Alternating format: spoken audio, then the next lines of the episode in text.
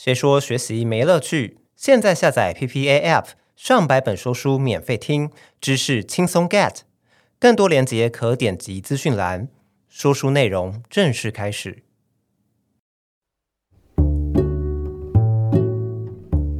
美国史丹佛大学曾经做过一场知名的实验，研究团队请来了一大群大学生来做情境测试，请这些学生啊想象说，哎，现在是学期末喽，你考完一场很难很难的资格考。你觉得啊累死了？这个时候啊，你收到一个通知说恭喜你通过考试啦，而且呢还看到了网络上的旅游广告的促销，写着说嘿，你现在哦有机会以非常非常低的超低优惠价购买圣诞节的夏威夷五日游啊，优惠直到明天哦。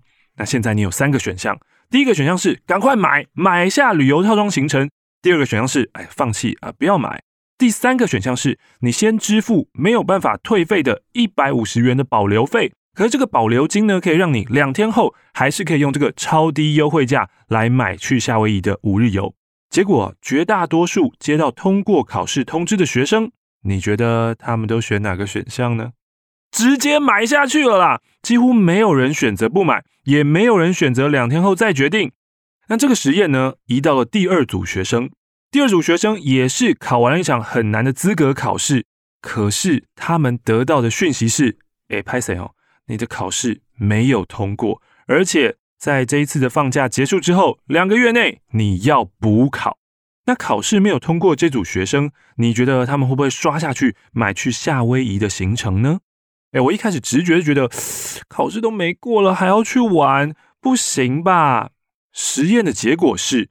他们大部分的人还是买了去夏威夷的旅游行程，为什么啊？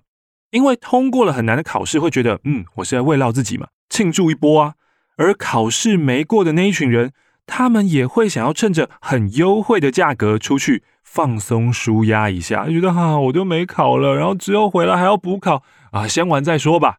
不过这个实验啊，还有第三组人，这一组人啊，在考完试以后被通知说。哎，不好意思哦，这个成绩不会那么快出来哦。然后接下来，他们也知道了哦，夏威夷现在有一个超低价的折扣优惠，然后有这三个选项，你要直接买，你要不买，还是你要付钱来保留这个选择权呢？结果显示啊，在第三组里面，大部分的人都选择不买旅游行程了。哎，这个很有趣诶，因为如果你考试通过了，你会想去度假；考试没通过，你也会想去度假。可是为什么不知道有没有通过，诶，会让人决定不去度假呢？我们在做决定的时候，跟不确定性有很大的关联。这个答案就藏在今天要跟你分享的这本书里。欢迎来听书，我是马克信箱，马克说书，还有正在执行养成好习惯计划的欧马克。今天要跟你分享这本书啊，叫做《如何改变一个人》，华顿商学院教你消除抗拒心理，重新拥抱改变。这本书的作者 Jonah Berger 是华顿商学院的行销教授，他专精于研究人类的行为改变、社会影响，以及新产品、新点子，还有行为造成流行的原因。如何改变一个人？这本书讨论的就是他的研究领域。人类的行为要如何被改变呢？书中很重要的一个概念是：如果你想要改变一个人啊，不是靠死缠烂打，也不是靠你什么三寸不烂之舌啊，而是要移除让对方。不愿意改变的阻碍。作者认为啊，想要改变一个人，可能会面对五种阻碍，分别是抗拒心理、敝帚自珍效应、距离、不确定性以及佐证。书中呢，就针对这五种阻碍啊，提供了很多的实际范例。今天的说书呢，会精选其中的三种阻碍，深入讨论，并且跟你分享要怎么样针对不同的情况对症下药。成功移除让人不愿意改变的阻碍，达到你想要的目的。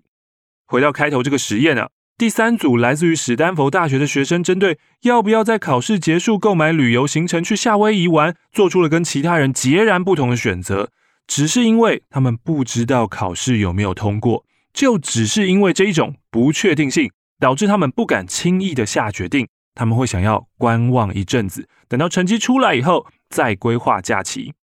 人对于不确定性的恐惧比想象中还要严重，因为如果我们不确定事情会往哪个方向进展，就没有办法事先做准备。所以大多数人啊会在这种状况下选择维持现状。即使你心里很想去夏威夷，但因为还不知道考试成绩，所以就缺少让你果断付钱结账的动机。结果呢，就是你会在犹豫当中踌躇不前了。虽然不确定性是挡在我们前面的一道墙，但好消息是，它并不是没办法改变的。美国有一个高阶汽车品牌 Acura，曾经因为啊消费者对不确定性的恐惧心理，而差点让它没有办法在市场上面生存啊。Acura 呢，从一开始就定位贩售中高价位的尊荣车款，他们的客群呢偏向商务精英，而且贩售的车款性能都非常好。可是，在品牌推广的过程当中，他们遇到最大的阻碍就是，哎，这个我真的没有听过这个牌子啊，大家都不熟悉 Acura。就算我手边呢有两百万的预算要买车，我先想到的就是耳熟能详的双 B 啊这些大品牌，不会考虑 Acura。为了要拉近消费者跟品牌之间的距离，降低消费者对购买 Acura 的不确定性，他们呢就陆续举办了很多的免费试驾活动。让消费者可以直接的感受说啊，你看我们的车子有多好！而且呢，在活动结束之后，大多参与试驾的消费者也都表示，嗯，这个车子表现，嗯，真的很满意哦。问题来了，虽然呢，车子性能的表现也受到消费者的青睐，可是 Acura 的销售并没有因为试驾活动而提升。原因呢，是因为愿意参加试驾活动的人太少了，而且呢，就算很多人知道哦，就可以免费开，那又怎么样？我不想要花我的时间去体验我不认识的品牌啊！大家也知道，美国这么大，我从这边开到你那个车商，这也是我的时间啊！你当我真的吃饱没事这么闲啊？所以民众对陌生品牌的不确定性，让 Acura 的各式行销活动都没有用，就像打水漂一样。在团队呢都快要放弃的最后关头，有一个奇招扭转了 Acura 的命运，在没有花任何广告费的情况下，多让一百多万人认识。并且爱上了这个品牌，这个奇招啊，就是 Acura 直接把他们的车开进了高级饭店 W Hotel，提供入住 W Hotel 的顾客免费的接送服务。只要呢你的地点在市区之内，Acura 都可以免费载你去。原本你没听过 Acura 这个品牌是不是？或是你不喜欢小众品牌是不是？对于陌生没听过的东西，就算人家免费给你，免费让你试驾，你也不会想要参加啊。但是。如果今天你是入住饭店的房客，然后有一台免费的高阶车款可以接送你，这个情况就不一样喽。很多人会觉得，哦，这个是饭店的服务啊，那我不搭白不搭，而且可以省下交通费啊。而 Acura 的高品质啊，就让一百多万人在搭乘以后，哇，真的是赞誉有加，就有好几万人因此购买了 Acura 的车款。其中啊，高达百分之八十以上都是从其他的奢华品牌跳槽过来的。阿克瑞就用了这一招，免费试驾你不要，那我直接开车去载你的行销手法，成功破除了消费者对不确定性的恐惧，改变了许多人的消费习惯。除了商场上的例子之外，有一群人被认为是世界上最难改变、最难控制、最叛逆的一群人，那就是青少年。在二零一八年的时候啊，美国的青少年在社群上兴起了一股很特别的风潮——吃洗衣胶囊挑战。原本呢，只是有人在网络上面分享了一个说啊，这个洗衣胶囊看起来五彩缤纷，看起来好像很好吃诶的这种搞笑贴文，没想到竟然吸引了很多的青少年开始去挑战吃下洗衣精，并且呢，拍影片上传到网络，甚至还出现了洗衣胶囊料理。吃冷冻过的洗衣胶囊，这些很荒谬的跟风影片内容，这件事情啊，引起了美国家长的恐慌。洗衣胶囊的品牌 Tide 也迅速亲上火线，在社群上面发文说：“哎，吃洗衣胶囊是不明智的。”然后还找来了青少年喜欢的足球明星拍广告，在这个广告片中不断的强调说：“洗衣胶囊不能吃，洗衣胶囊不能吃，就算你为了搞笑也不能吃啊！”哎，没想到。这个广告让事情变得一发不可收拾了，因为广告上线后不久，Google 的搜寻关键字“洗衣胶囊”窜到了历史新高，在一个星期内，搜寻次数增加了将近百分之七百，然后青少年拍影片吃洗衣胶囊的行为越来越多，在几个月内飙升到原先的两倍，完全的无法控制啊！这个荒谬的例子是有迹可循的，因为人天生就带有抗拒心理。我们不想被规范，不想被命令。有人越是告诉我说：“哎，你不能这样做哦。”哎，我就越想去做。这种反抗行为哦，会给人一种“嘿，一切都在我的掌握之中”的错觉，会觉得自己获得了足够的人生自主权。这也是本书中提到的，让人不愿意改变的阻碍之一啊。面对这种抗拒心理，作者表示，最好的解决方案不是硬碰硬的去限制对方，说你不准、你不可以，强硬的要求、禁止，反而呢是要用更柔和的方式去诱导对方主动做出改变。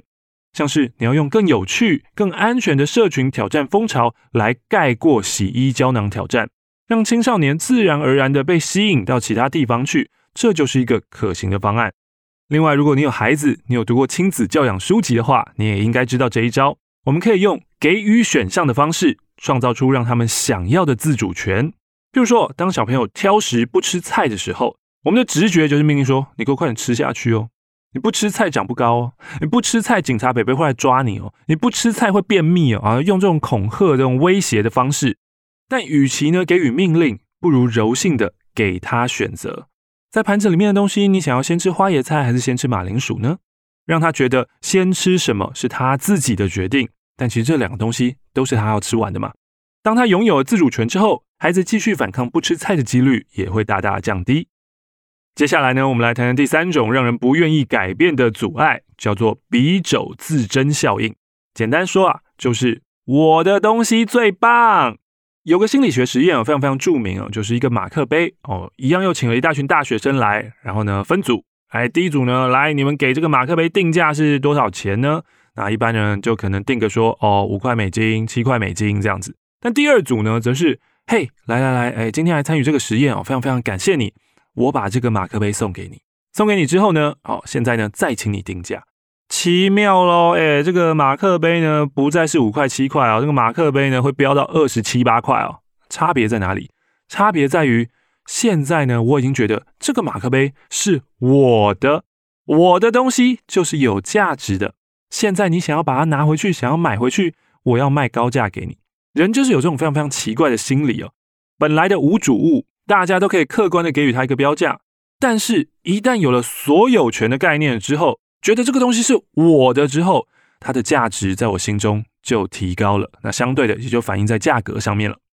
这个比肘自珍效应呢，也会反映在，譬如说你的手机用了很多年，储存空间又不够了，手机跑的速度好慢了。可是你懒得去买一台新手机，觉得啊，现在这个还可以凑合着用啦，OK 啦。就算再怎么不方便，哎，这个我去买新东西更不方便吧。或者是你在感情关系当中，你明明就知道你跟一个烂人在一起，他就是个渣男渣女，他就是个利用你的人，对你非常非常的不好，甚至给你很多人的创伤。可是为什么你不离开他呢？我在马克信箱接到最多最多就是说，哦，因为我已经习惯了，我已经习惯他的存在了啊。哦，如果现在离开他的话，我很害怕我找不到下一个人，或是要再去找另外一个人，真的是好麻烦哦。就算了吧，所以就宁愿停留在一个不健康的关系当中。作者呢，在书中举了一个非常有冲击性的例子哦。他说，大部分的人啊，受重伤的恢复速度其实比受轻伤更快。哈，什么意思？怎么可能啊？重伤之所以叫重伤，就是因为他受伤比较重啊。那比较重的伤，应该恢复期要比较久啊。这个例子是这样的：如果你不小心出车祸，你骨折了，你是不是一定会到医院急诊？那接下来就是手术、复健、休养。那因为你知道自己受了重伤，所以你会更认真的去复健、去保养它。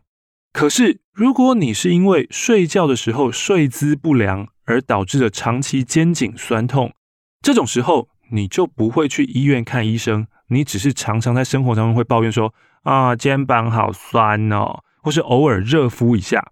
这就是作者说的，其实重伤才会让我们意识到这个严重，然后才会让我们赶快去寻求改变、寻求帮助。可是，如果是一般的轻伤或者一些慢性病的话，我们常常就是觉得，哎呀，可以啦，撑得过去啊，视而不见了。这是为什么很多人哦得了癌症，当他被诊断出来的时候，通常都是晚期到末期了。其实就是因为哦，当一开始有一些不舒服的时候，那些小病痛，我们都觉得啊，没问题啦，没事啦，然后会不断说服自己说可以啦，也没有多痛嘛，撑得下去啊。直到真的是痛到忍到受不了，你才去看，才发现哦，怎么这么严重啊？严重的伤会让我们意识到事情的严重性，所以有动力马上去把它解决。而轻伤、慢性病就像是生活中的微量毒素，它会慢慢在体内累积，影响到我们的健康，侵蚀我们的身心灵。可是我们却很容易忽视它们的严重性，而不愿意主动的做出改变。想要打破这个敝帚自珍的效应啊，最简单的一个方法就是让不改变的成本现形。唯有这样，才能让你意识到，哎呀，再拖下去不行了，并且借着这股压力去做出行动。用一句作者的话来敲醒我们心中的警铃啊：离谱的东西会被换掉，但马马虎虎的东西会留在原地啊。有些东西啊，太烂了，烂到你接受不了，你赶快就会离开。可是有一些觉得啊、好像哎勉强可以忍受啊啊，so so 啊啊，马马虎虎啊，还过得去啊，这种东西反而会让你留着。可是这种要烂不烂的东西，对我们的人生是没有什么太大太好的帮助的。前一阵子呢，我也才读到一个观念哦，告诉我们在说话的时候要小心使用，不要常常说哎都好啊，随便啊，不错，so so。而这一种呢，就是普普通通的形容词，就算呢它是偏好的，比如说不错，不错也是偏好的嘛，对不对？我们都要尽量的少使用，取而代之的，我们要使用什么词呢？好到不行，太赞了，不敢相信，有够厉害！我们要使用这些超级好的形容词来替换掉我们那些马马虎虎啊、随便啊都可以啊。光在言语上面，形容词使用到最高级的改变。就可以让我们对生活产出不一样的想法。以上呢，就是今天要跟你分享的这本《如何改变一个人》这本书的核心概念是：想要改变，你就要先移除阻挡你改变的障碍。今天的节目也深入的探讨三种阻挡人们改变的因素：不确定性、抗拒心理，还有敝帚自珍效应。无论呢，你想要改变别人还是改变自己，都可以先从辨识挡在改变之前的阻碍的这一步开始。到底是什么东西？阻挡着我，不让我跨出舒适圈呢？当你辨认出眼前的这个阻碍，再对症下药，改变就会水到渠成的发生喽。那现在的我呢，在进行养成好习惯的日更计划，其实也就是在帮助我们更有意识的在生活着，期许我们都能往好的改变前进。欢迎你追踪马克信箱、马克说书，还有声音的艺术的生意。我们下次见喽，拜拜。